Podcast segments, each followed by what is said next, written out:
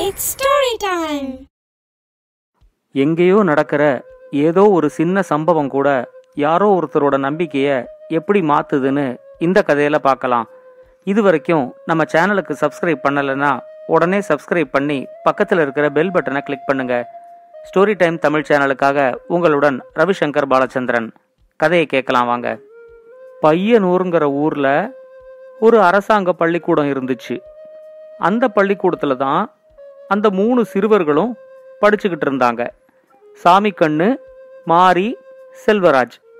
இவங்க மூணு பேரும் இணை பிரியாத நண்பர்களா எப்பயுமே ஒன்னாவே சுத்திக்கிட்டு இருப்பாங்க.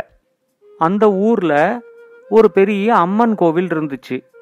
அந்த அம்மன் கோவில்ல தான் சாமி கண்ணுவோட அப்பா பூசாரியா இருந்தாரு. மாரியோட அப்பா ஒரு விவசாயி.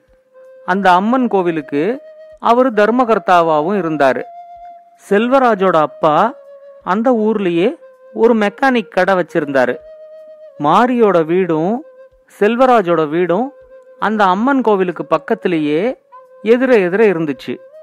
சாமி கண்ணுவோட அப்பா பூசாரிங்கிறதுனால சாமி கண்ணுவுக்கு நல்ல கடவுள் நம்பிக்கை இருந்துச்சு.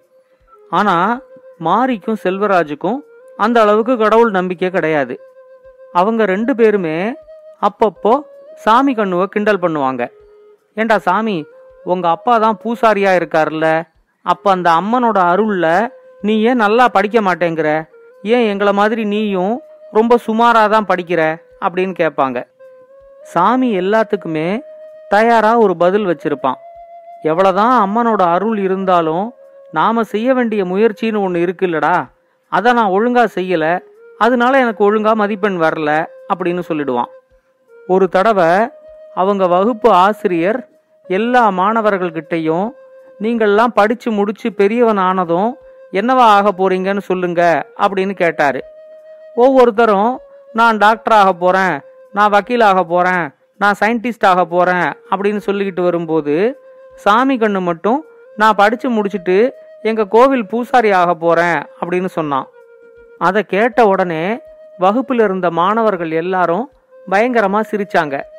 அந்த ஆசிரியர் கூட பூசாரி ஆவறதுக்கு உனக்கு இந்த படிப்பு போரும் உக்காரு உக்காரு அப்படின்னு சொன்னாரு. மாரியும் செல்வராஜும் கூட சுமாரா தான் படிப்பாங்க. ஆனா அவங்க ரெண்டு பேரும் நாங்க படிச்சு முடிச்சுட்டு சயின்டிஸ்ட் ஆக போறோம் அப்படின்னு சொன்ன உடனே யாரும் அதை கேட்டு வகுப்புல சிரிக்கல. வகுப்பு முடிஞ்சதும் ஏண்டா சாமி பூசாரி ஆக போறேன்னு சொன்ன? வேற ஏதாவது சொல்லியிருக்கலாம்ல அப்படின்னு செல்வராஜ் கேட்டான். உடனே சாமி அதானடா உண்மை. பூசாரி வேலைக்கெல்லாம் யாரும் வரமாட்டாங்க. எங்க அப்பாவுக்கு அப்புறமா அந்த கோவிலை யார் பாத்துக்கிறது நான் தான் பாத்துக்கணும் அதனால நான் பூசாரி ஆக போறேன்னு சொன்னேன் அப்படின்னு சொன்னான். அந்த வகுப்பில் இருந்த மாணவர்கள் சொன்னதுலேயே சாமி கண்ணு சொன்னது மட்டும்தான் நிஜமாவே நடந்துச்சு. அவன் படிச்சு முடிச்சுட்டு அந்த அம்மன் கோவில்ல பூசாரி ஆயிட்டான். இப்பெல்லாம் அந்த அம்மன் கோவிலும் கொஞ்சம் கொஞ்சமாக பிரபலமாகி பையனூரோட ஒரு அடையாளமாகவே மாறிடுச்சு. அதனால அந்த கோவிலை பார்க்கறதுக்கு நிறைய கூட்டமும் வர ஆரம்பிச்சிச்சு. மாரிக்கும் செல்வராஜுக்கும் கடவுள் நம்பிக்கை இல்லைன்னாலும் அவங்களோட வீடு அந்த அம்மன் கோவிலுக்கு பக்கத்திலேயே இருந்ததுனால அவங்க ரெண்டு பேருமே அவங்க வீட்டோட வாசல் பக்கத்துல ஒரு கடை போட்டுக்கிட்டாங்க. அந்த கோவிலுக்கு வர்ற பக்தர்களுக்கு தேவையான பூ பழம் வெத்தலைப்பாக்கு தேங்காய் மாலை இதெல்லாத்தையும் விற்க ஆரம்பிச்சாங்க. சாமி மட்டும்தான் அப்பப்போ அவங்க ரெண்டு பேர்கிட்டையும் கேட்பான். ஏண்டா இப்ப நீங்க கடை போட்டு பூஜைக்கு தேவையான பொருட்கள் எல்லாம் தான் விற்க ஆரம்பிச்சிட்டீங்க. இன்னுமாடா உங்களுக்கு கடவுள் நம்பிக்கை வரல? அப்படின்னு கேட்பான். மாறி சொல்லுவான் நாங்க செய்யறது வியாபாரம்டா. கடவுளை நம்புற மாதிரி இன்னும் என் வாழ்க்கையில எந்த விதமான சம்பவமும் நடக்கல. அத மாதிரி ஏதாவது ஒரு சம்பவம் நடந்துச்சுன்னா அப்போ எனக்கு நம்பிக்கை வரும் அப்படின்னு சொல்லுவான். மாரிக்கு கடவுள் நம்பிக்கை வரவே வராதுன்னு செல்வராஜுக்கு கண்டிப்பாக தெரியும். அதனால சாமி கேட்ட கேள்விக்கு மாரிக்கு ஒருவேளை கடவுள் நம்பிக்கை வந்துச்சுன்னா அப்போ எனக்கும் வரும் அப்படின்னு சொல்லி அதோட முடிச்சுக்கிட்டான். இதெல்லாம் நடந்து கொஞ்சம் வருஷத்துலேயே அவங்க எல்லாருக்கும் திருமணமும் நடந்துச்சு. மாரியோட மனைவிக்கும் செல்வராஜோட மனைவிக்கும் கடவுள் நம்பிக்கை ரொம்ப அதிகமாக இருந்துச்சு. ஒரு நாலஞ்சு வருஷத்துல அந்த கோவிலோட தர்மகர்த்தாவா இருந்த மாரியோட அப்பா திடீர்னு இறந்துட்டதுனால மாரிய அந்த கோவிலுக்கு தர்மகர்த்தாவா நியமிச்சாங்க. இது நடந்து கொஞ்சம் வருஷத்துல மாரிக்கு ஒரு பொன் குழந்தை பிறந்துச்சு. சாமி கண்ணுவுக்கும் செல்வராஜுக்கும் ஒரு ஒரு பையன் இருந்தான். இவங்க மூணு பேருமே ஒருத்தர் நம்பிக்கையில் ஒருத்தர் ரொம்ப தலையிடாம நல்ல நண்பர்களா தொடர்ந்து இருந்துகிட்டு இருந்தாங்க. மாரியோட மனைவியும் செல்வராஜோட மனைவியும் கூட அவங்க குழந்தைங்கள கடவுள் நம்பிக்கை இருக்கிற மாதிரி தான் வளர்க்க ஆரம்பிச்சாங்க. சாமி கண்ணு பூசாரியா இருந்த அந்த அம்மன் கோவில்ல சில்கின்னு ஒரு கருப்பு பூனை இங்க அங்க சுத்திக்கிட்டு இருக்கும். ஒரு தடவை அந்த சில்கி மூணு குட்டி போட்டுச்சு. அதுல ரெண்டு பூனைக்குட்டி வெள்ளை கலர்லயும் ஒரு பூனைக்குட்டி ப்ரௌன் கலர்லேயும் இருந்துச்சு. சில்கி அப்பப்போ அந்த குட்டிங்களில் ஏதாவது ஒன்றை வாயில் கவ்விக்கிட்டு கோவிலுக்கு வரும். கொஞ்ச நேரம் இருக்கும் மறுபடி குட்டியை தூக்கிட்டு எங்கேயாவது போயிடும். சாமி கண்ணு அந்த பூனைங்களுக்கெல்லாம் குடிக்கிறதுக்கு அப்பப்போ பால் வைப்பார் அப்படிங்கிறதுனால அந்த பூனை அவரோட நல்லா பழகும்.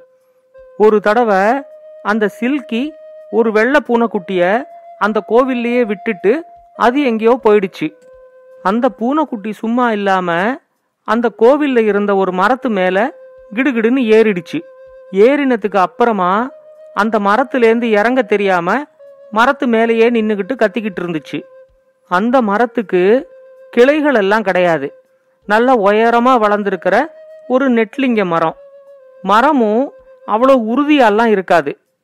இந்த வெள்ளை பூனைக்குட்டி அந்த மரத்து மேலே ஏறிட்டு இறங்க தெரியாம முழிக்கிறத சாமி கண்ணு கவனிச்சாரு.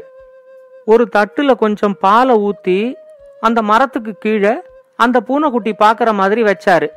அந்த பாலை பார்த்துட்டாவது அந்த பூனைக்குட்டி அங்கேருந்து இறங்கி வருதா அப்படின்னு கொஞ்ச நேரம் நின்று பார்த்துக்கிட்டு இருந்தாரு. ஆனா அது இறங்கி வராம மரத்து மேலேயே உக்காந்துக்கிட்டு பயத்துல கத்திக்கிட்டே இருந்துச்சு. சாமி கண்ணுவுக்கு அந்த பூனைக்குட்டிக்கு உதவணும் அப்படின்னு தோணினாலும் என்ன செஞ்சு உதவுறது அப்படின்னு தெரியல. மரத்து மேல ஏறலான்னு பார்த்தா சாமி கண்ணுவோட எடைய அந்த மரம் தாங்காது. உடச்சுக்கிட்டு கீழே விழுந்துரும். அதனால அவர் கோவிலுக்குள்ள போய் அங்கேருந்து ஒரு பெரிய கயிறையும் ஒரு கொக்கியையும் எடுத்துக்கிட்டு வந்தார். அந்த கொக்கிய கயிறோட ஒரு நுனியில கட்டிட்டு அந்த கொக்கியை தூக்கி மரத்துல ஒரு இடத்துல மாட்டிக்கிற மாதிரி மேலே தூக்கி போட்டாரு. ரெண்டு மூணு முயற்சிக்கு அப்புறமா அந்த கொக்கி மரத்துல மேல ஒரு இடத்துல போய் மாட்டிக்கிச்சு. மெதுவா அந்த கயத்தை பிடிச்சி இழுத்தா அந்த மரம் வளைஞ்சு அப்படியே அதோட மேல் பக்கம் கீழே வரும். அப்போ அந்த பூனைக்குட்டி பயம் இல்லாம கீழே இறங்கிரும் அப்படின்னு அவரு முயற்சி பண்ணாரு. அவரு நினைச்ச மாதிரியே அந்த மரம் கொஞ்சம் கொஞ்சமா வளைஞ்சு அந்த மரத்தோட மேல் பகுதி கீழே வர ஆரம்பிச்சிச்சு.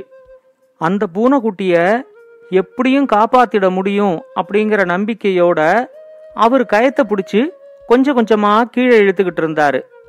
ஆனா இவர் எதிர்பார்த்த மாதிரி நடக்காம இவர் மரத்துல மாட்டியிருந்த கொக்கி திடீர்னு மரத்துலேருந்து பிச்சுக்கிட்டு கயிறோட கீழே விழுந்துருச்சு. பாதி வளைஞ்சிருந்த அந்த மரம் திடீர்னு முழு வேகத்தோட நேரா நிமிர்ந்து நின்னுச்சு. அது அப்படி திடீர்னு நிமிர்ந்த அதிர்ச்சியில அந்த மரத்து மேல உக்காந்துருந்த பூனைக்குட்டி எங்கேயோ பறந்து போயிடுச்சு. இதை எதிர்பார்க்காத சாமி கண்ணு ஒரு நிமிஷம் பதறி போயிட்டாரு. இந்த மாதிரி ஒரு முயற்சி செய்யாம சும்மா இருந்தாலாவது கொஞ்ச நேரத்தில் அந்த பூனைக்குட்டி தானா கீழே இறங்கியிருக்கும். ஏதோ ஒரு முயற்சி செய்ய போய் இப்ப அந்த பூனைக்குட்டியை தூக்கி எங்க எரிஞ்சிச்சுனே தெரியலையே அப்படின்னு ரொம்ப கவலைப்பட்டுக்கிட்டு அவரோட சைக்கிளை எடுத்துக்கிட்டு அந்த அம்மன் கோவிலை சுத்தி இருக்கிற எல்லா தெருவிலையும் போய் அந்த பூனைக்குட்டி எங்கேயாவது விழுந்து கிடக்குதா அப்படின்னு தேடிக்கிட்டு இருந்தாரு. எங்கேயுமே அவரால் அந்த பூனைக்குட்டியை கண்டுபிடிக்க முடியல. அடுத்த நாள் முழுக்க அவர் கோவிலில் பூஜையெல்லாம் பண்ணிக்கிட்டு இருந்தாலும் அவரோட மனசு முழுக்க அந்த பூனைக்குட்டி மேலேயே இருந்துச்சு. கொஞ்சம் கூட யோசிக்காம எவ்வளோ பெரிய மடத்தனம் செஞ்சுட்டேன் அப்படின்னு அவர் தன்னைத்தானே நொந்துக்கிட்டு இருந்தாரு.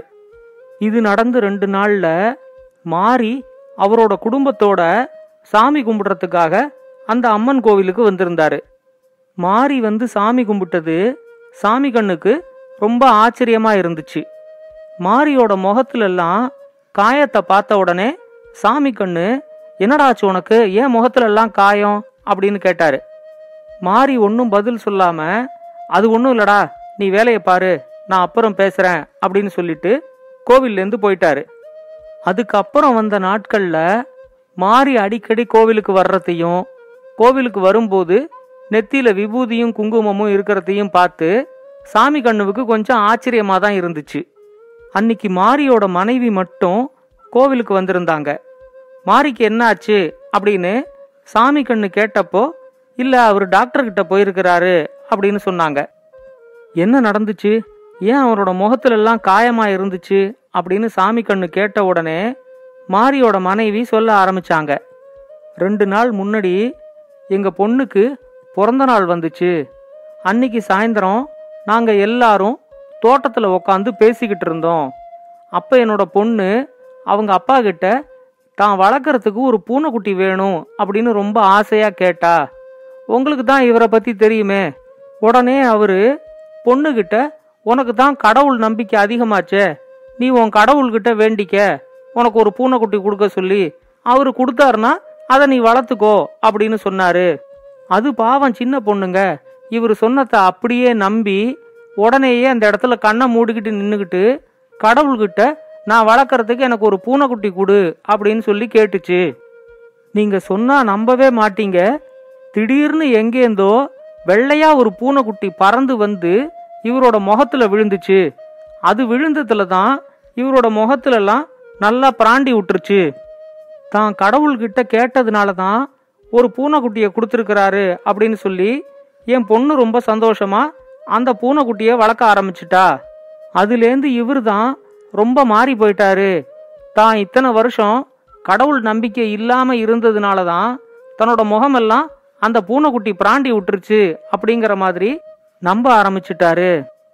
இந்த சம்பவத்தை பற்றி செல்வராஜ் அண்ணங்கிட்ட அவர் சொன்ன உடனே இவரை பார்த்து இப்போ அவருக்கும் கொஞ்சம் கடவுள் நம்பிக்கை வர ஆரம்பிச்சிருச்சு.